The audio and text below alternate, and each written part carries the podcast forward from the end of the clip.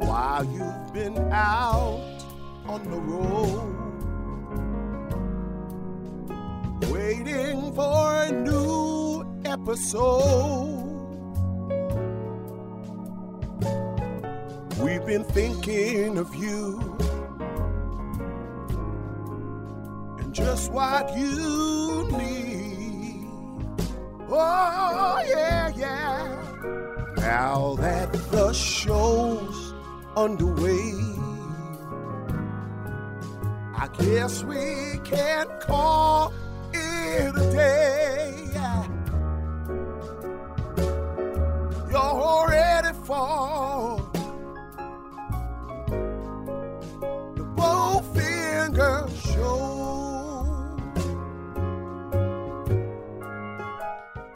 Thursday, everyone. This is my fourth attempt at this, so let's make it good. Welcome back to another episode of the Bowfinger Minute podcast. Each week, the Movies by Minute hosts Ethan McKinley, me from the UK, and Jim O'Kane, the man, the legend from Texas, USA, uh, examine the 1999 Frank Oz directed comedy Bowfinger. One minute of screen time per episode.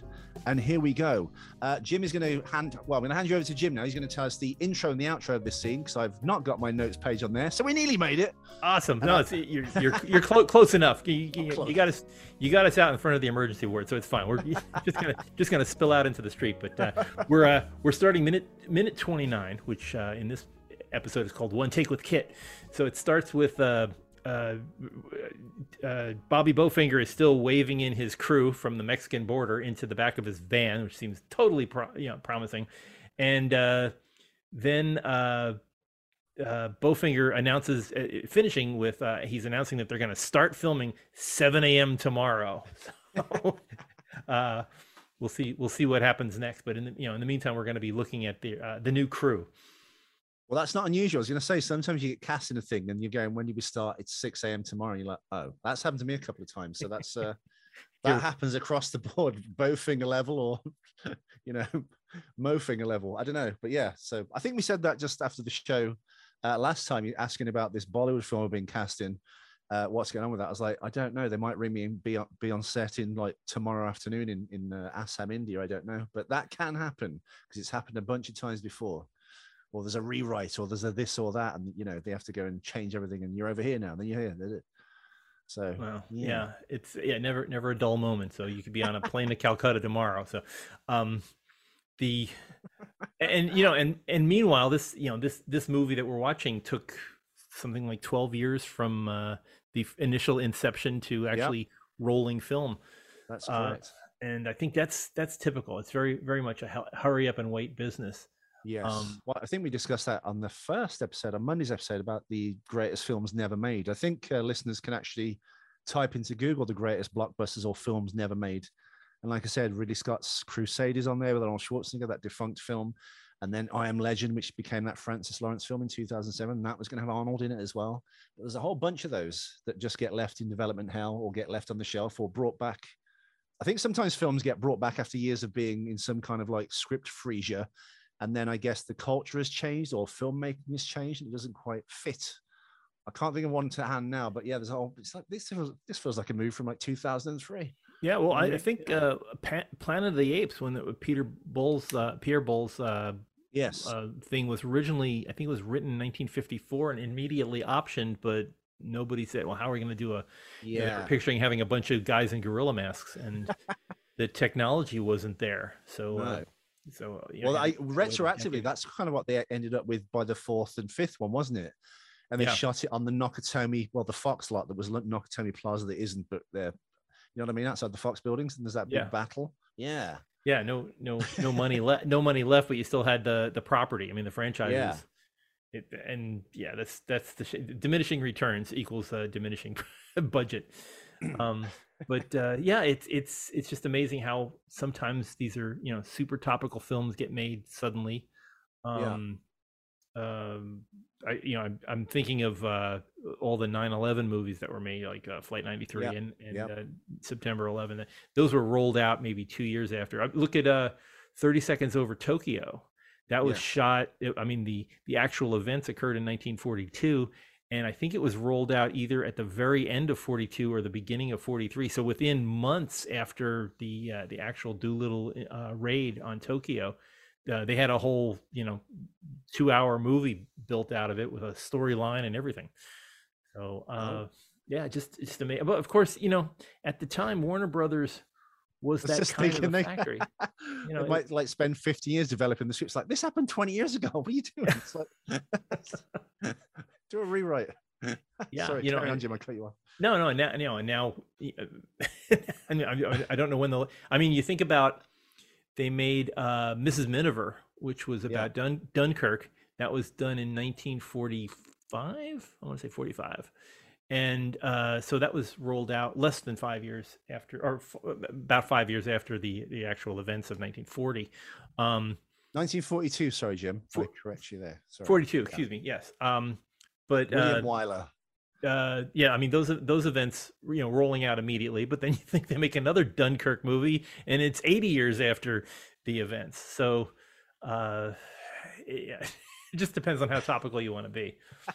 Um i think for for its time this is this is pretty much how movies were made in 1999 there's uh oh yeah. there are a bunch of indie films there are a bunch of uh pirate guys that are kind of breaking the rules and things and uh you know doing what they can to get it's the like you said the ed wood uh school of of filming and uh I, I I- don't know like where where you fall in your in your production of how many Bobby Bowfingers have been in your life versus Cecil B. DeMille's. uh, well um, more bobby bowfingers which And, i'm uh, like dipping my toe back in the water now just trying to pick up uh find filmmakers doing short films and things i've just, I've just reached out to the national film and television school which makes uh, it's essentially like the RADA or the Juilliard for filmmakers. It's in Beaconsfield, London, and uh, they have like if anyone types in the National Film and Television Theatre uh, onto your laptop and look at their site, they've got second to none uh, film facilities and things. It was started by Lord Lew Grade, I think. He was a Oh, very yeah. famous, yeah, you know him. He started that school, and anyone that goes there, they're taking about 15 students a year. So it's like it's watched by the industry. And most people that leave there come on and go out to be very big, big things. I did one with them about 10 years ago, and it won a BAFTA wow. a film called a short film called Southwesterly. So I'm returning to the well to try and prime the pump tomorrow and send to me on and go, hey, take me on, put me in a short film again. So that's what we're that's not bow finger level though, but we are looking elsewhere also. yeah, well, yeah, it, well, yeah, I mean, Lew Grade himself, When you think about think about Yeah, him, he did, he did everything from uh, the Thunder, the Thunderbirds was his baby with That's Jerry it. Anderson, Yeah. and um, Muppet Show. Yep. Uh, oh, the prisoner, the prisoner. So Yep. that, yeah, uh, yeah, I just just you know picturing.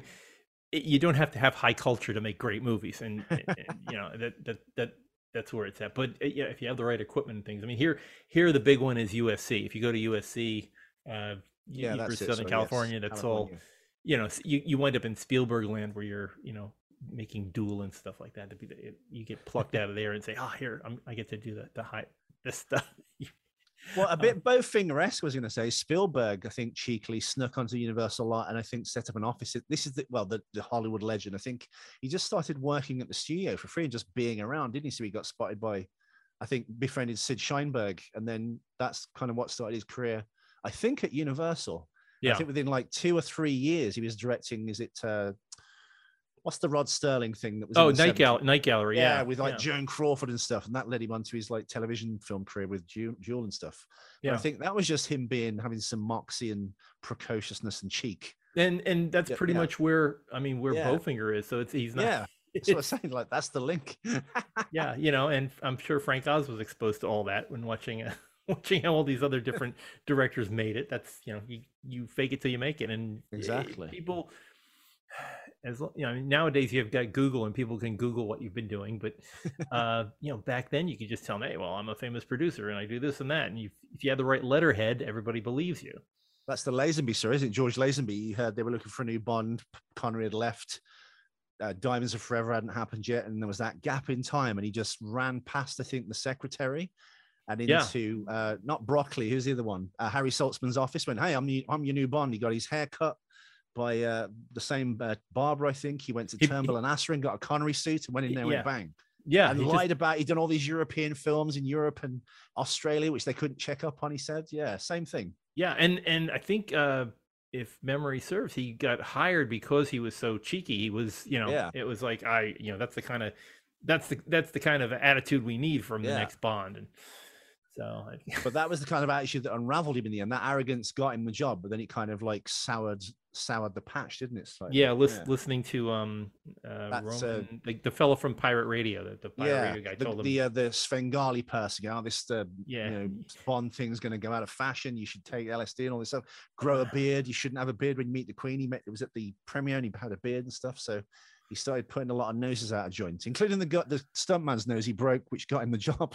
yes, yeah, yeah, and then yeah, he wound up doing uh, chop chopsocky movies in, uh, yeah. in Hong that's the bowfinger spirit. That's Yes. Yeah. It's, you, but that's, you know, you never know how it's going to turn out to roll of the dice. But um, one thing I do have to say in Yes. this particular minute, I love the cinematography. The lighting is fantastic. Everybody is glowing. Um, the, Who uh, is it? Is it Dean Cundey or someone or no? I think so. Yeah, I think it is. And uh, is I it? mean, yeah, I was going to say it's got that kind of Dean Cundey look. I was like, it can't be. yeah, it, it's, um, yeah, I mean, it's just everybody has the side light, and it's just no nobody looks bad in this. They all look like they're just No. getting ready for their class picture.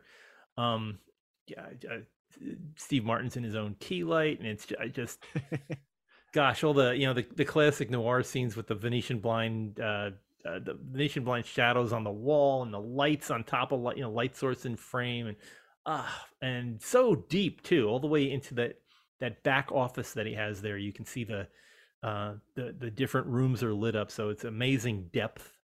Um, and it's just a comedy movie. It doesn't. I it doesn't have- wrong. Yeah, it doesn't have to be this nice. That's what I'm saying. No, no, not at all. I was going to say it's not Dean Cundey, folks. I messed up. It looks like his stuff though. It's uh, Ueli Steiger, uh, a cinematographer, basically. Well, he is a cinematographer. He did uh, The Day After Tomorrow. Uh, what else? Independence Day, Godzilla. Worked with Mhm. Roman, Roland Emmerich, Con Air. So, yeah, Wow. he had a, a glittering career, but it's not Dean Cundey. I apologize, Uel. Uli. No, it, it does it does look like it though. I, I agree. There's so much. It it definitely knows about uh, lighting temperatures and uh, how to Yeah. how to show depth in a scene. Everybody's separated from everybody.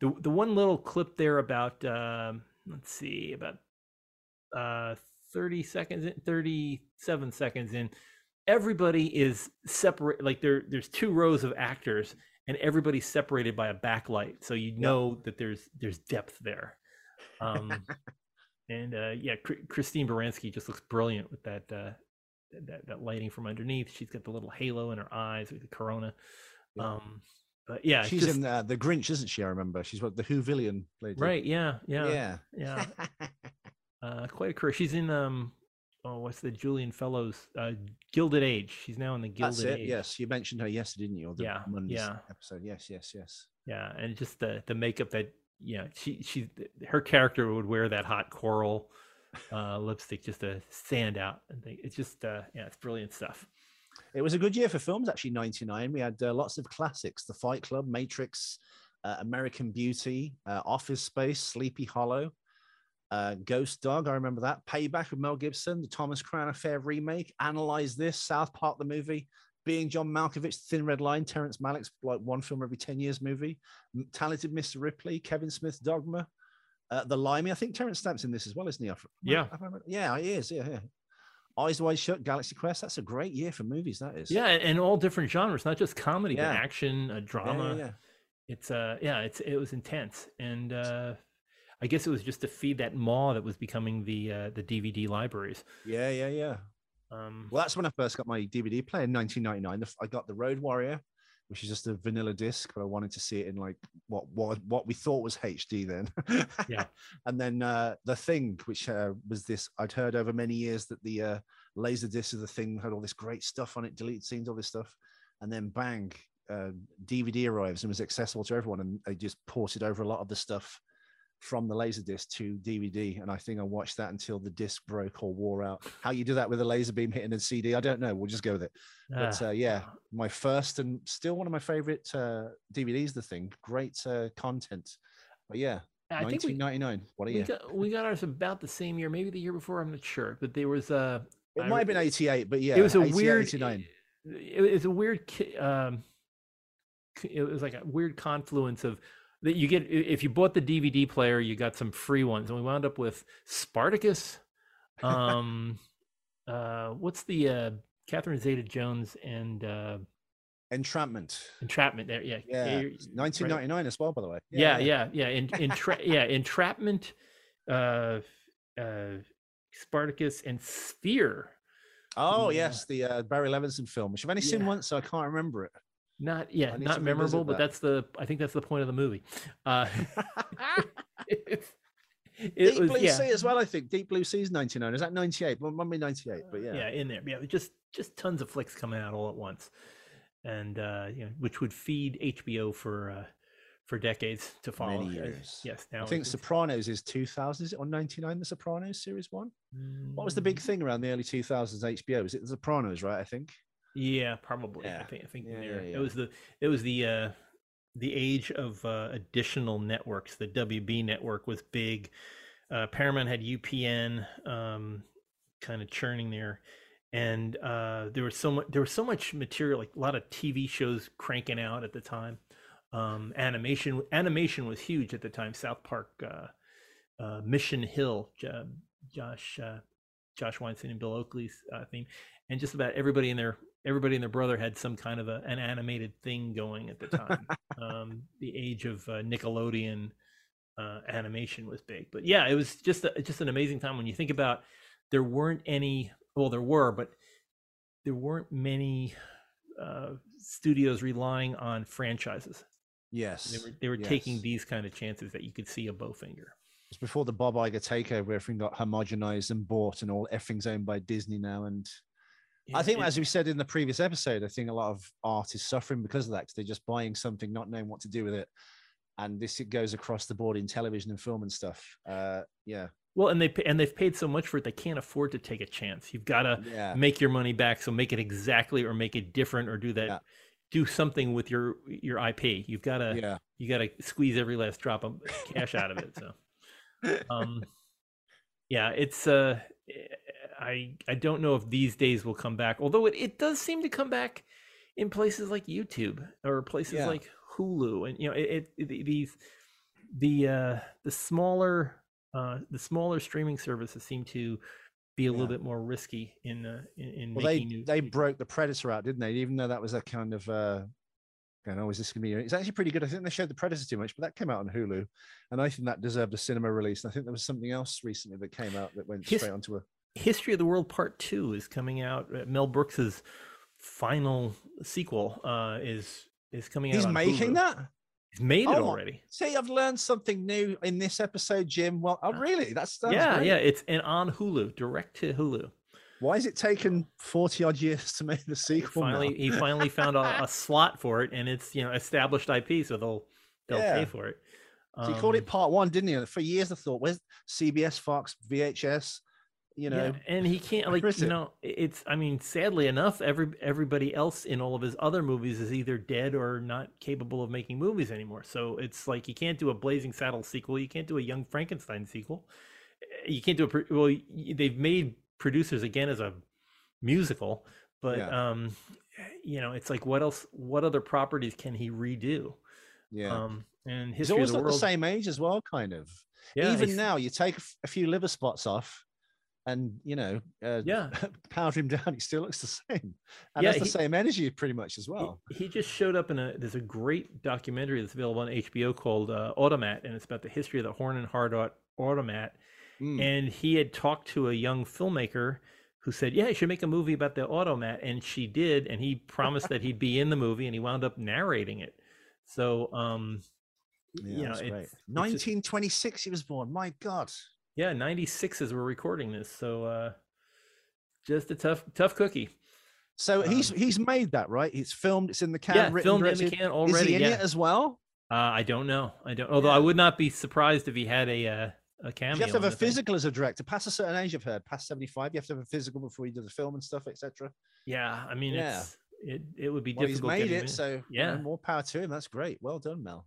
yeah, I love that. That's great knowing that. Um, so it's uh, hopefully I you know hopefully he can get away with the same things that he did back then. it's going to be difficult to uh, to thread that needle. Um, but uh, you know, it's nice that filmmakers are. It's the original filmmakers are still out there making films. Um, Oh, that's great. I love wow. that. Well, uh, and you know, it's it's probably as as people are listening to this in the eh, whatever you know, this will be coming out in March, April, but uh, hopefully it's been on Hulu for a while and people have been watching it. We don't know we don't know what the movie's like yet, but uh, if uh, if you've watched it, hopefully uh, hopefully it was an enjoyable pastime. Yeah, I've got Um, it now, folks. It's uh, a TV series, not a film, but I think the Ah. original was episodic in a sense, wasn't it? It would go all Yeah. over the place. So yeah, yeah, Yeah, it it's now talking about it in mute. This, is- this, I could think. Oh, that's so good. That's made my day. I can't wait for this. Pray it doesn't stink, folks. It's gonna be good. It's gonna be good. Yeah, That's so- great. Oh, bless him. That's really good to know. Wow. So yeah, there's there's still opportunities to be this way. Although the problem is you you know it's like what what do you resurrect? What do you re what do you remake Yeah. that would work? Um, how, how many times has Term- Terminator gone to the well? That's you know About three. How many are there? Six. Forty many. yeah, and the TV series, and you know it's it's just endless. Um, I don't think there'll be a That's. Bowfinger too. Although if there were, I'd watch it. there could be though. Yeah, it's. I was gonna say because Steve Martin still like Mel Brooks. Steve Martin's always looked forty-eight. yeah, In fact, I think there's a quote in the film, isn't it, when he mentions he's uh, yeah, they can smell fifty. Yeah, it's, yeah, he's 49, but his media age is 38 or something, I think, somewhere. Yeah. yeah. They can smell 50. Yes, there it is. yeah it's uh yeah and yeah he really hasn't he really hasn't changed he knows he just Yeah. got different glasses but uh yeah. You know you think he was he was working on the smothers brothers show back in the mid 60s he was working at disney in early '60s at disneyland itself in the early 60s so What was uh, he doing then? How did he start his career? I, I know he became like a prop Uh, comic. It was a big thing in the 70s. He played. he was uh and- he he worked at the magic shop he told he sold people magic tricks and he also performed with a banjo on uh, main street usa So he- right. um you know he learned he learned his entertaining chops on the big sweaty unwashed masses uh, marching through disneyland for years um and you know he knew he knew what was popular and then turned that into writing and uh Yeah, and yeah, doing yeah. Oh, so he goes way back to the 60s. I just thought he appeared in like the mid 70s, Yeah. kind of No, like he- the way no, that he- Robin Williams and the comedy store and this and that. No, oh, okay. yeah no he was i mean he he wrote for the smothers brothers the comedy uh the smothers brothers comedy show back in the uh, like 67 69 and around there And that was post Disney after he'd been a Disney person or Yeah. employee, essentially. Yeah, I mean, he wrote with people like uh, uh, Bob Eisenstein, who's Albert Brooks's brother, Yeah. and uh, you know all the all the folks that were that were doing comedy back then. Um, yeah, it's it's it's weird because you don't think of him as being that old, but he was a very young guy when he did that. Yeah, yeah, yeah. So, um, But then by the 70s, he was grey already. So he kind of never aged, did he? yeah, Like no, said, yeah. Go. Yeah, my, my advice: go gray early, like like me. Uh, An not a silver fox, an Arctic fox. there you go. Yeah, Yeah, yes. there you go.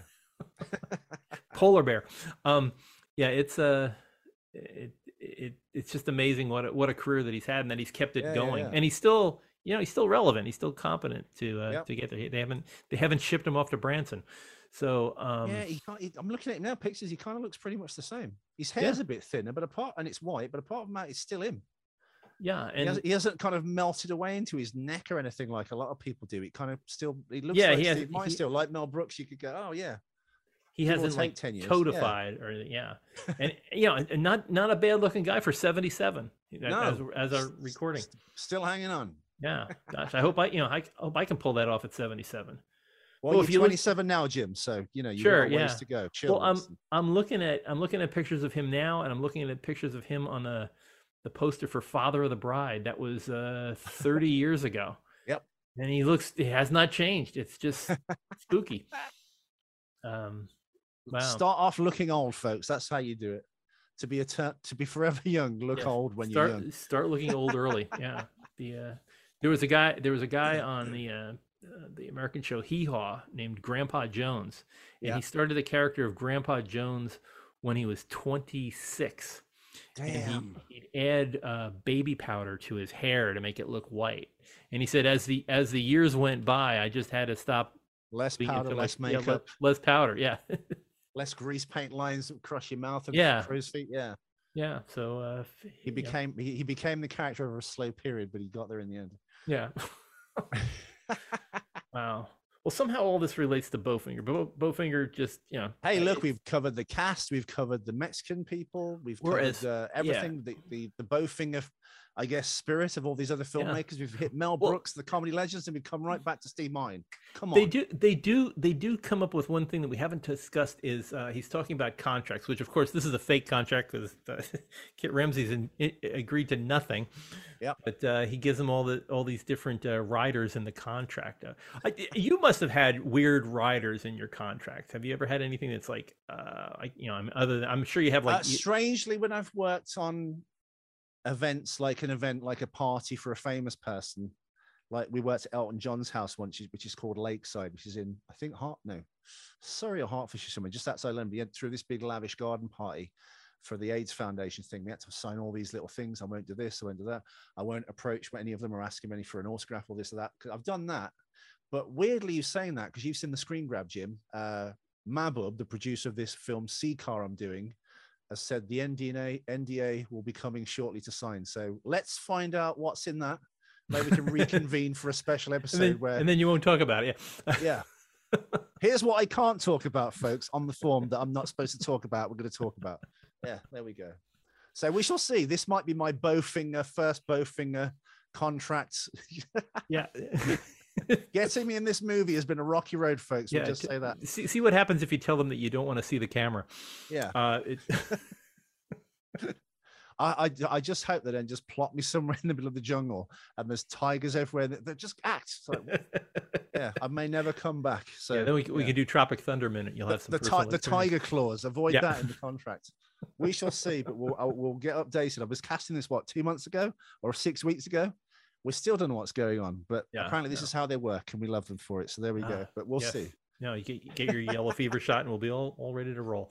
So it's good. Wow. Well, I think we've come to the bitter end of this. Well, the lovely end of this. Uh, this wonderful. This has been my favorite episode. Of we found our stride now, Jim. yeah, I think off. I I, love this. just just in time to finish up tomorrow. So uh, it's good. It's we, we always we always get into into well, the you, you the know groove. what? I'm happy to come back anytime. As I said to the listeners and you, Jim, I love you, Jim. I think you're amazing. You always keep me guessing. You, I've learned new things today, like I did, and then Mel Brooks has got a new film coming out. It's always uh, a joy and a pleasure to be on because I learn things. So it's edutainment for me and hopefully the listeners. Ah, well, you are you are the the the toy surprise at the bottom of the box of Cracker Jacks for me. It really it's it's uh, never a dull moment here. Wow. Well, thank you for having me on. Thank you. It's a pleasure. Okay, folks. Now, if you love this show, The Bowfinger Minute, you can find us on Apple Podcasts, Spotify, Google Play, and of course, the main site, bowfingerminute.com. And if you fancy this, please give us a lovely review or subscribe, and it will help us uh, climb the ranks in the Apple Podcast. Because I mean, come on, who doesn't want to hear this stuff? Oh yeah. two charismatic so and so's like me and Jim. What do you think? Anyway, if you have any questions or queries, or you want to get into an argument with a, a person about uh, the film itself, for anyone, of course, keep it clean. Uh, you can go to Welcome to Mindhead, the Bowfinger Minute Listeners Center on Facebook and on Twitter, and of course at Bowfinger Minute. And by the way, uh, if you like this show or any others, there are over 200, as we found this week, uh, minute shows. So if Bowfinger's not your thing, how dare you? We'll Listen to the end of the season. Uh, but you can find some of Jim and mine, my other work. Airport Minute. Am I missing anything? Uh, Andromeda Strain Minute, uh, Rocketeer Minute, Best Years of Our Lives Minute, and Silverado Minute. Bang, we got them. Yeah, We've been and working on the. into the night minute. In- oh my god! Of course, my favorite. Weirdly, why is it my favorite film of all time? I did a podcast for for Jim, and uh, we've worked on these things for seven years now. So uh, give us some love, and of course, give the other shows some love. Back to the Future Minute, Jaws Minute, Star Wars Minute, which I think is still going. Is that correct? yeah, sure. Yeah. Indiana Jones minute. Bun- there's bunches of them out there. Yeah, yeah. Any keep- film, obscure, like even like I said, obscure films like Into the Night. Uh, there's a film for everyone out there, and you can go into the grim detail of movie history, probably the life history of the host as well. Who knows what you can discover in these 200 episodes that are out there? So, uh, anything else you want to say, Jim, before we wrap up? No, I think we're all set. Let's go. Let's go over to uh to, to get here for tomorrow. People can rest up for for our Friday episode, going out with a bang. Okay, folks. Well, in the meantime, keep it together. This time without the erection, and keep it together. Thank you. I've been Ethan McKinley and the lovely Jim O'Kane. Thank you, sir. Been a pleasure. See you tomorrow for Friday's final episode, and hopefully after that, I may be back, but who knows? Adios. Keep it together, children. I hope that we'll see you again. Cause there's always one more